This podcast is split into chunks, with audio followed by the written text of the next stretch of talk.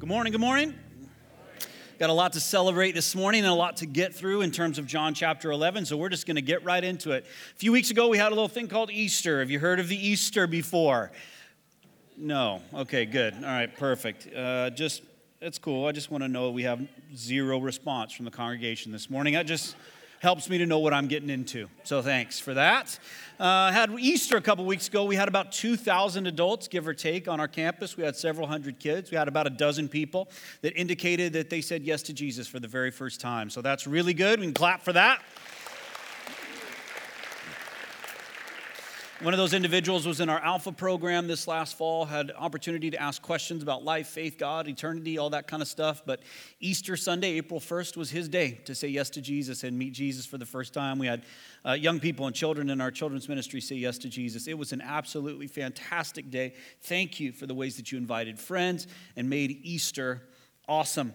Uh, the following week, we had a great worship service. And the following week, April fifteenth, uh, we, we didn't have a worship service at all. Do you remember that? Okay, by show of hands, because I just want us to kind of know, if you got the message that we weren't having service via email, Twitter, Facebook, Instagram, MySpace, do we do MySpace still? Uh, raise your hand if you got that message. One, two, three, go. Good. Good. We got some pretty good coverage in terms of not having a worship service last week.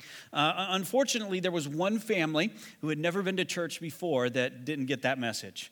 And they showed up here on Sunday morning, and our executive director, Carmen, was here along with one of our volunteers extraordinaire, a guy named Jim Marshall. And that family came. The one of the parents in that family didn't speak English really at all. She's in our E S L program. And they began to have a conversation. Hey, Sharif. Hey, buddy. Hi, Mary Lou. Uh, sorry. Uh, man, oh, man. I'm sorry I let you guys in on how distracted my brain is. It's like going a thousand miles an hour. I'll get back to that story in a minute. Sharif and Mary Lou are international workers in Egypt, and uh, they never tell me when they're going to be here. Uh, but now they're here, and we just want to say hi. Good to see you. Good to see you. Everybody clap for Sharif and Mary Lou.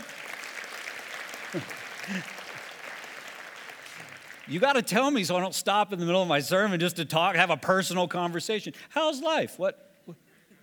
Say what? We're surviving. You're surviving. Okay, good. Good. That sounds like they're doing really well, doesn't it? Yeah. Um, so anyway, that family came to church, and through their son, who spoke English, there was a conversation translated between Carmen and Jim and also their mother, and she started asking about God and about faith and about church and about Jesus, and they started to talk about the gospel. And then she said, how is it that I experienced this, what you're talking about, this new life that Jesus offers? Well, you just pray and ask Jesus for forgiveness of your sins, and he comes into your life and leads your life. And she said, well, can I do that right now? And the next thing you know, they're kneeling in our foyer last Sunday, and she received Christ last Sunday. We didn't even have a worship service, right? It's extraordinary because uh, typically on a Sunday morning, uh, an individual wouldn't get that kind of time and attention, right? Uh, but my friend Vijay Krishnan, who, uh, you, some of you know Vijay, his dad Sundar preached here a few times while I was on sabbatical at the beginning of this year. I called Vijay, told him that story, and he said, Jesus just, just shut down the church for one Sunday so he could save that one lady. That's what happened. Uh, so that's a really cool thing that's going on here.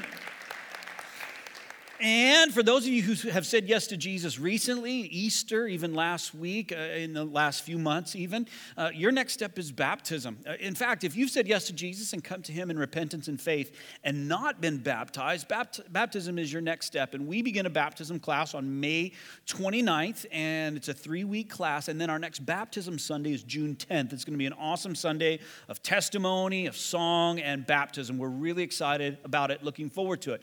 Baptism is not scary at all. It's simply an external representation of an internal reality. It's like a wedding ring.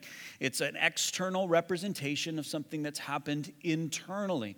And we would invite you to be a part of that baptism class. If you'd like to do that, if you'd like to be baptized, just outside those doors to the left, right after the service, there's a registration table there. Uh, Pastor Dave Lewis, who you met just a minute ago, will be out there.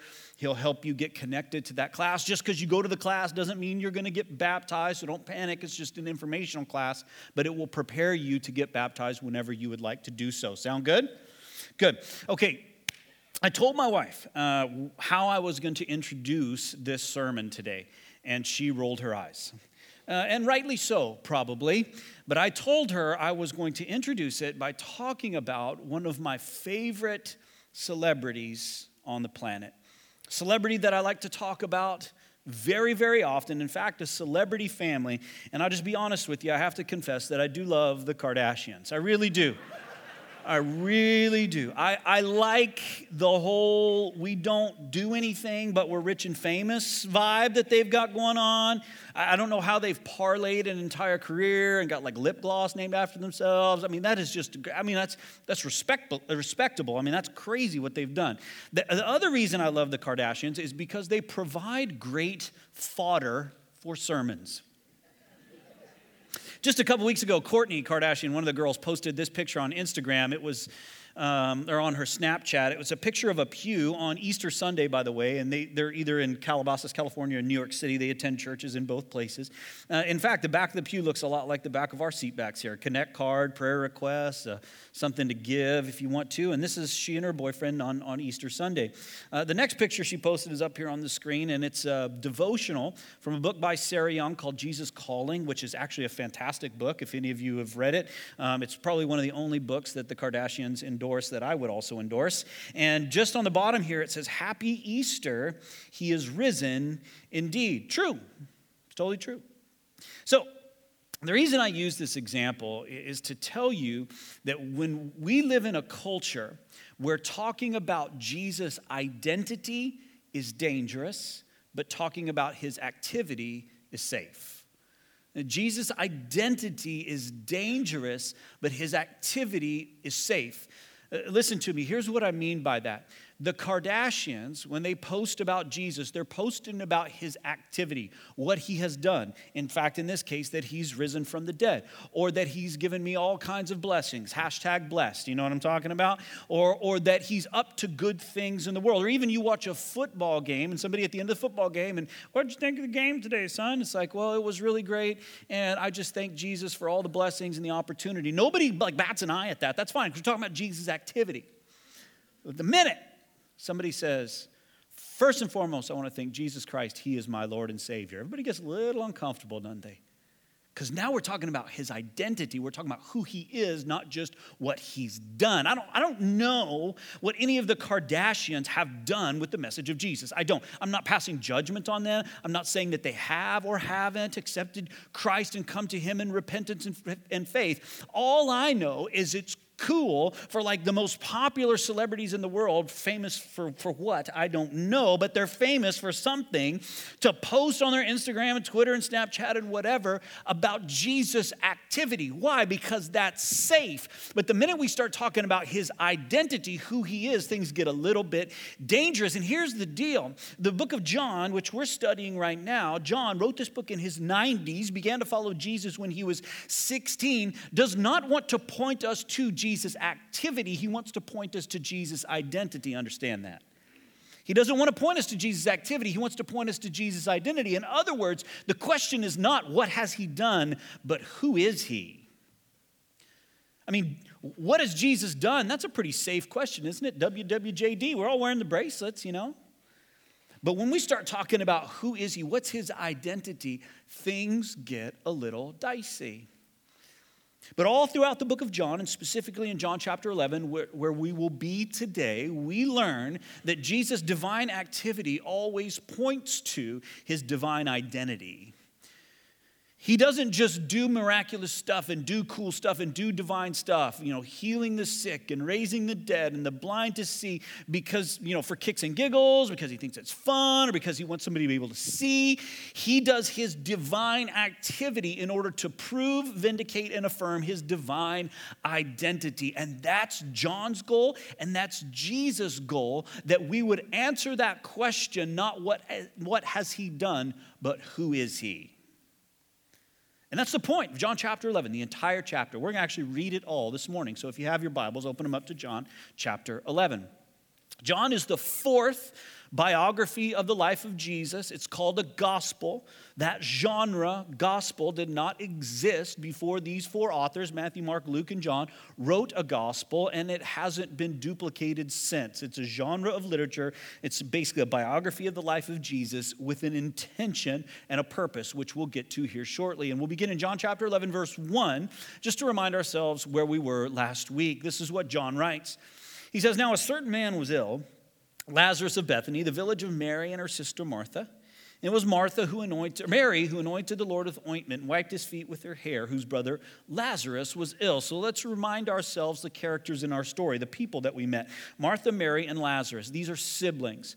Martha's the rule follower and servant. Mary's devoted to Jesus. And Lazarus is their brother, and Jesus loves this family very, very much. John tells us all throughout chapter eleven how devoted he is, how much Jesus loves this family. In fact, their home in Bethany near Jerusalem was kind of Jesus' home away from home throughout all four Gospels. And Lazarus gets sick. So the sister sent to him, is what the Bible says. So the sister sent to him, that's Jesus, saying, "Lord, he whom you love," that's how we know Jesus loves him, "he whom you love is ill." But when Jesus heard it, he said, "This illness does not lead to death." It did initially, but eventually Lazarus is raised from the dead. It is for the glory of God that the Son of Man may be glorified through it. And we covered this last week, that Jesus raises Lazarus from the dead in order for us to uh, acknowledge, perceive, understand the weight of the glory of God. And the weight of the glory of God has come down in Christ such that the teeter-totter sends us up. The weight of the glory has descended so that we may ascend. Let's keep reading. "Now Jesus loved Martha and her sister and Lazarus. So when he heard that Lazarus was ill, he stayed two days longer in the place where he was." Question: if you had a dear friend, someone that you loved like crazy, and they got a snake bite, and you were the only one with antivenom, and someone sent to you and said, "The person that you love the most in your life, or one of the people you love the most in your life, has been bitten by a snake. You're the only one with the antivenom. Would you hustle, or would you stay two days longer in the place where you were?" Jesus stays two days longer in the place where he was. And this is fascinating to me, because we know from the rest of the text that Jesus wasn't necessarily experiencing a lot of peace or a lot of positive emotions. Remember, John tells us that Jesus wept at the tomb of his friend. Negative emotion, at least pers- what we understand to be a negative emotion of grief. He was experiencing some anxiety. John tells us that he was feeling things down in his bones, actually in, in his bowels is what he says. He was feeling some anxiety, some stress, some worry, some negative emotion in his humanness. Now, in that emotion, he did not sin, but in his humanness, he's feeling those things. And at the same time, he knows that God is in control. His heavenly Father is providential. Nothing has slipped through his sovereign fingers. He knows that his heavenly Father is good, and he knows his heavenly Father has got a plan. And his heavenly Father, for reasons that John does not disclose, we don't know why, has Jesus remain in the place where he was. And while he remained there, Lazarus Lazarus died. Not just got sicker, died. I don't know if you ever live in that tension like I do, like Jesus did. That tension of feeling negative emotions and having difficult experiences, and the way your brain is working isn't just making it the twelve inches down to your heart. You ever feel that? And at the same time, you're telling yourself, I know God is good. I know he's in control. I know he's sovereign.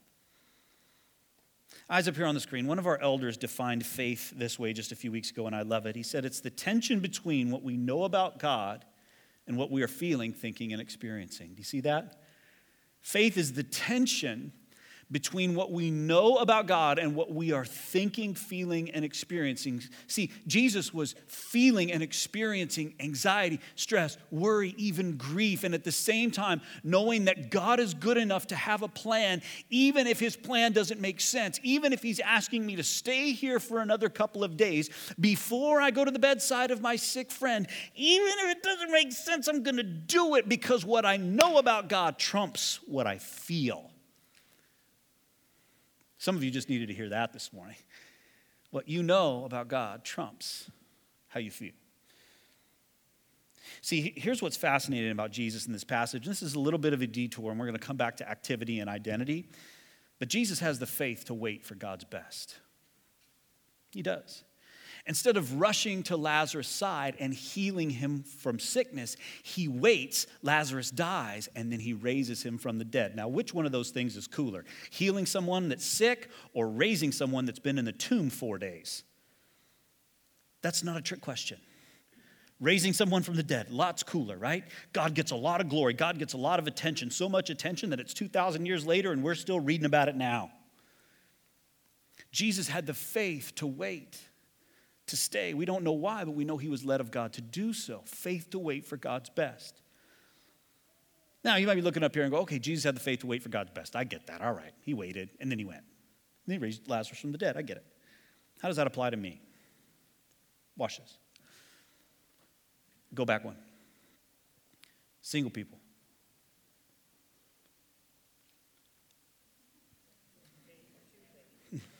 Single people. You with me? Because some of you are settling for God's second best right now. If you're with them, do not nudge them. Be a normal human being and send them a text message later.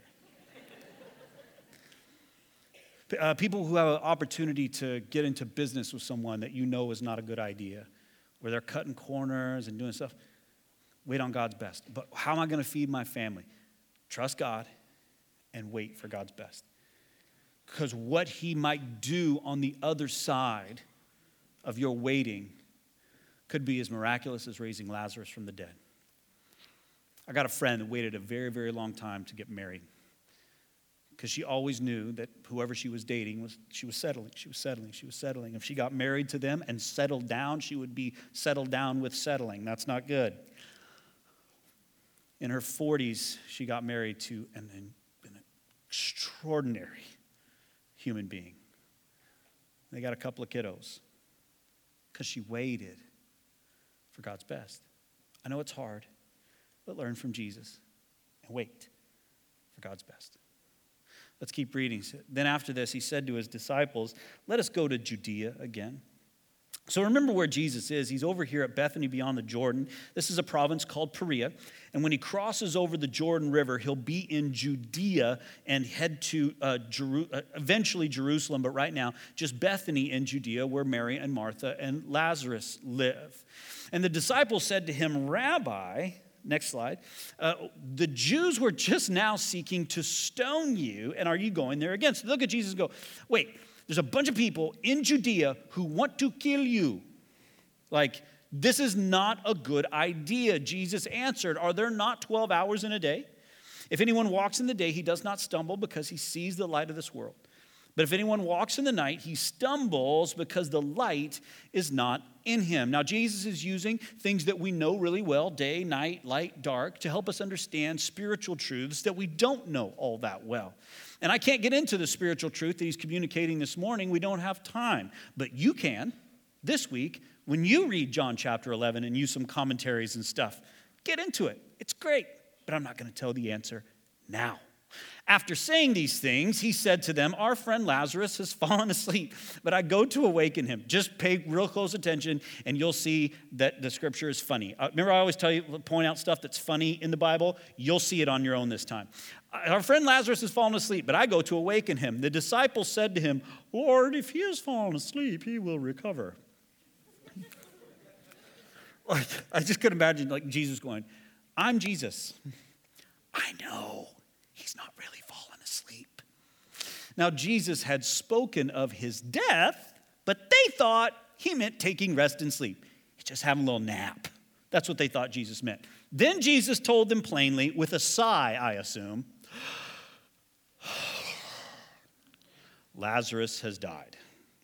Jesus had to tell them straight out, literally, Lazarus has died. Now, I want to point out one little kind of Bible study tool, something to keep in the back of your mind as you read the Bible on your own, and give you a little bit of a glimpse into the series that we're going to start next week. We're starting a series next week called the B I B L E. Anybody remember that song from Sunday school? Yes, that's the book for me. Yeah, there's a lot of things wrong with that song. We'll talk about them in the series, all right? But but here's what happens in this passage. The disciples make the mistake that taking Jesus seriously and taking Jesus literally are the same thing. They're not the same thing. We always take Jesus seriously, but we don't always take him literally. Because if we take him literally, when he's meant to be taken metaphorically, we end up looking like a moron, like the disciples look like right here. Like, oh, he's going to wake up from his nap. Just a Bible study tool. Don't confuse taking Jesus seriously with taking Jesus literally. When Jesus says, I'm a door, he doesn't mean he's a door. Like, you ever be you ever around those people that use the word literally just for emphasis? Like, we had such a great weekend, I was literally soaring. No, you weren't. Not unless you were on a plane, you weren't. That's not how you use the word literally. I don't know. That has nothing to do with the sermon. I just don't like those kind of people. They use the word literally incorrectly, all right? But don't confuse taking Jesus seriously with taking Jesus literally. There are Bible passages that you can mix up all the time and mess up all the time and misapply all the time because you're taking Jesus literally and he doesn't need me. He doesn't intend to be taken literally in the same way that he doesn't intend to be taken literally here when he says Lazarus has fallen asleep. What he means is Lazarus has died. And then Jesus says, and for your sake, now keep, keep going. Here's, here's where we're going to get into it. I am glad that I was not there so that you may believe, but let us go to him. Why is Jesus glad that he wasn't there? So that you may believe. See, that's the key word there. I am glad I wasn't there. I'm glad even that Lazarus died because there's a purpose behind it. And the purpose is so that you may believe. Again, spoiler alert, Jesus is going to show up at the tomb of Lazarus, say, Lazarus, come out. And this man is going to walk out of the tomb with grave clothes still on now after four days in the tomb. And Jesus is doing that so that you may believe. He's telling us the purpose. In other words, Jesus' miraculous activity exists so that his miraculous identity is confirmed. Do you get it? See, John doesn't want us to know, or Jesus doesn't want us to know that Jesus could do some cool things, but that he is someone. You see the difference? We're not talking about his activities. We're talking about his identity, and his activity exists so that his miraculous identity is confirmed. We'll talk about why this matters in a minute, but we got to get it home now. We'll talk about the implications. See, John's question for us is not what has he done, but who is he? He's going to raise Lazarus from the dead so that you might believe. So Thomas, called the twin, said to his fellow disciples, let us also go that we may die with him. Courageous uh, remark, I think. Now, when Jesus uh, came, he found that Lazarus had already been in the tomb four days.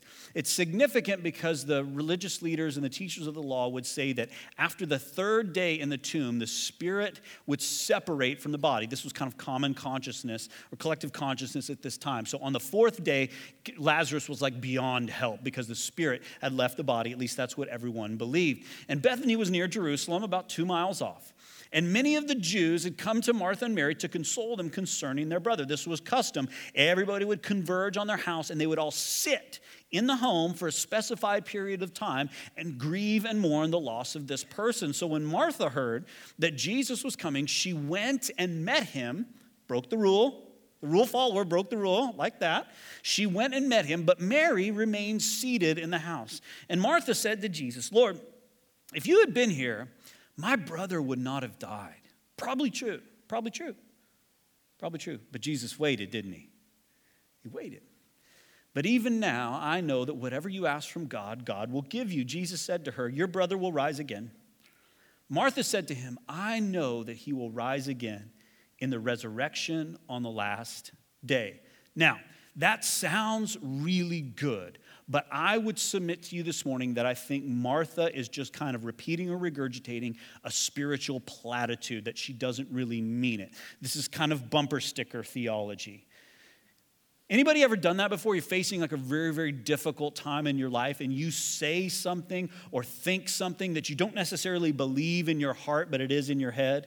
Like your life has come completely off the rails and you do the, for I know the plans God has for me to give me a hope and a future because it's on a magnet on my refrigerator. You ever do that before?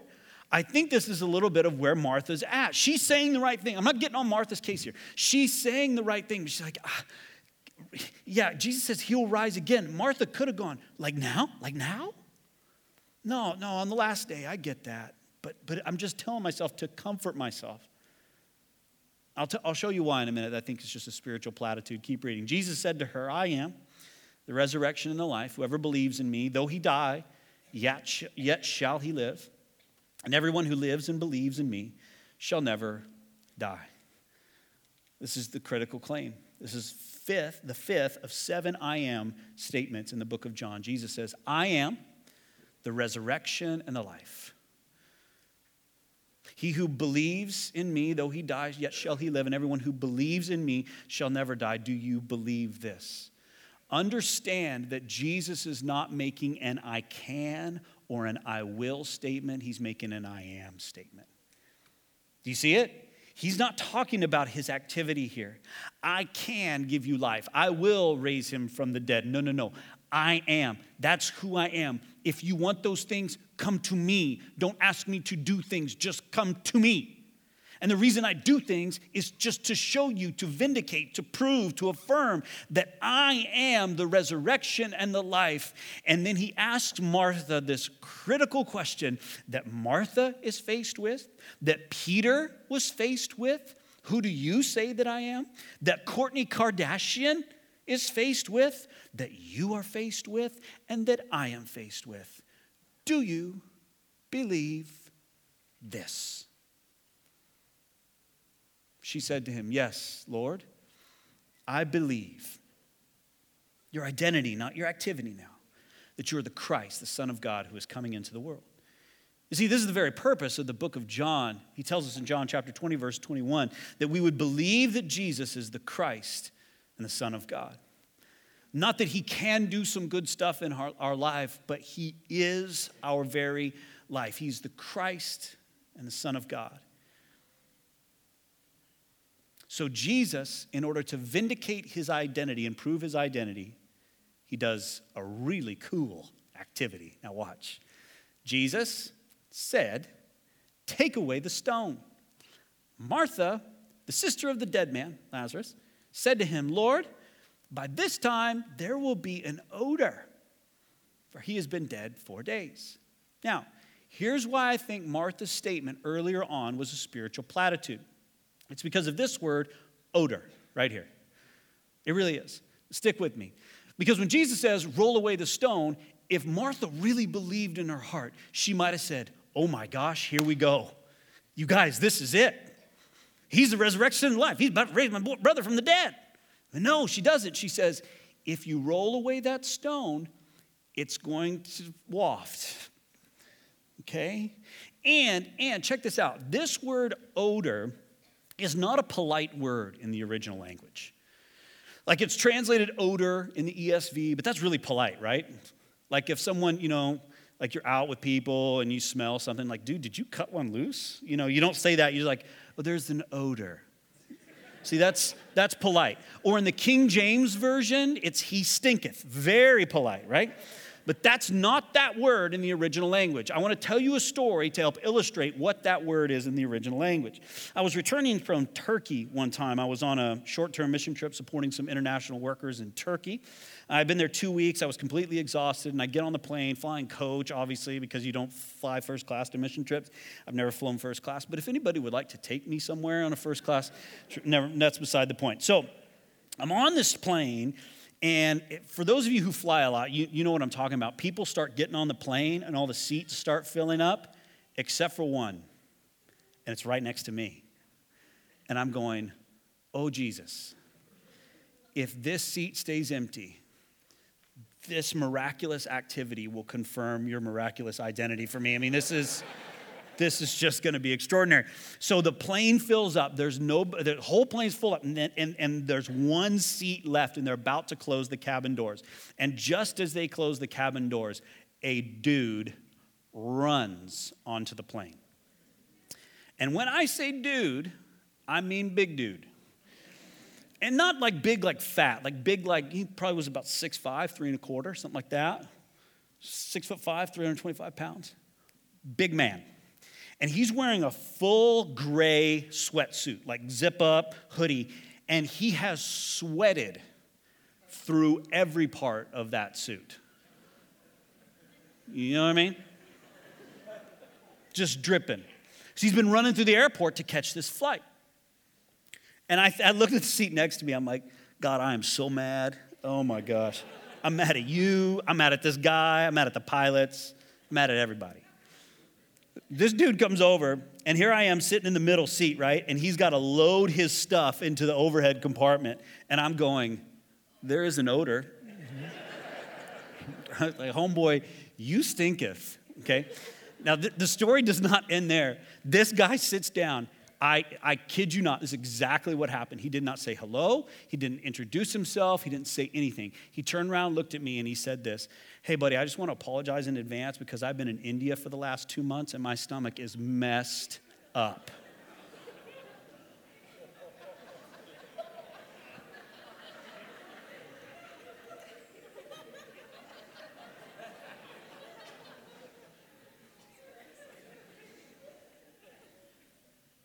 There has been an odor. Watch what Jesus says. Jesus said to her, did I not tell you that if you believed, you would see the glory of God? See, if you put your active trust in me, you're going to see the glory of God. So they took away the stone. And Jesus lifted up his eyes and said, Father, I thank you that you've heard me. I know that you always hear me, but I said this on account of the people standing around, that they may, what? Believe. Place their active trust in me, who I am, not what I've done, that you sent me. So, this is great. When he said these things, he cried out with a loud, vo- loud voice, really simple, no abracadabra, Lazarus, come out. Then Lazarus came out, his hands and feet bound with linen strips, grave clothes still on him, and his face still wrapped with, wrapped with a burial shroud with a cloth. Jesus said to him, unbind him and let him go.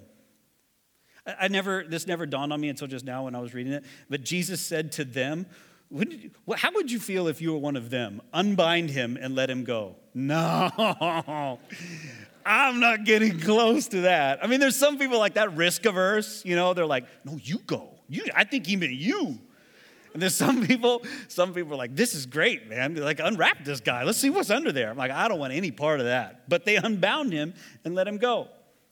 Here's what we're going to do real quickly before we finish John chapter eleven, because we do need to finish the chapter because it's going to transition in John chapter twelve. We have talked about this all morning, that Jesus' miraculous activity confirms, affirms, and vindicates his miraculous identity. Let me tell you why that matters so incredibly much to you right here, right now, because worship is based on identity, not activity. You do not worship anything or anyone for what they've done. You worship someone for who they are. I've used this example before. I think it's a good example. But I love my dog. She's almost eleven. If my house was on fire and my dog uh, realized that I had passed out because of smoke inhalation, and she grabbed me by my collar and dragged me from my upstairs bedroom down the stairs, unlocked the door on her own without any opposable thumbs, and dragged me out into the lawn, passed out completely, and saved my life from a fire, I might do a lot of things for my dog. I might give her a special bed. I might give her special treats. I might let her sleep with me instead of in her crate. More accurately, I would probably let her sleep with Amy, and I would sleep on the floor because that would be preferable for both of them, probably. But you know what I would not do? I wouldn't worship my dog. Even that's a really cool activity. She's not worthy of my worship. I would not write songs like, how great is my dog? Sing with me, how great is my dog, and all see how great, how great is my dog. You know, I know what he sang with me. because that's stupid, right? Doesn't matter how great the activity is. Worship is not based on activity, it's based on identity. So when we say Jesus has done cool things, that doesn't lead us to the foot of the cross in humble worship. That's not what happens. When we say, Jesus, I believe that you are the Christ, the Son of the living God, all of a sudden this happens because of this affirmation. Self is based on identity and activity. Self, an accurate view of self, an accurate view of others. Uh, how we understand ourselves in the picture of God's grand redemptive plan is based on Jesus' identity. If we see it through the lens of Jesus' activity, we don't see ourselves and others accurately. But if we see ourselves through the lens of Jesus' identity, who he was, we see ourselves and others accurately. Amy pointed this out to me in a book that she's reading. I think it's brilliant. John Ortberg quotes this study that happened in Beijing. They took uh, Christians and non-Christians and put them in a room and asked them to make a judgment Judgment or pass a judgment on or talk to them about or evaluate the activities of people. And what the researchers found was the Christians were using an entirely different part of their brain to make those evaluations. Can you believe that? Entirely different part of their brain. Why? Because if I see Jesus as the Lamb of God come to take away the sins of the world, all of a sudden I don't want to judge somebody else. If I see myself saved and redeemed uh, by the grace of God and by the grace of God alone, adopted into his family, I see myself as a son of the living God who didn't have to perform to get it. And neither do others.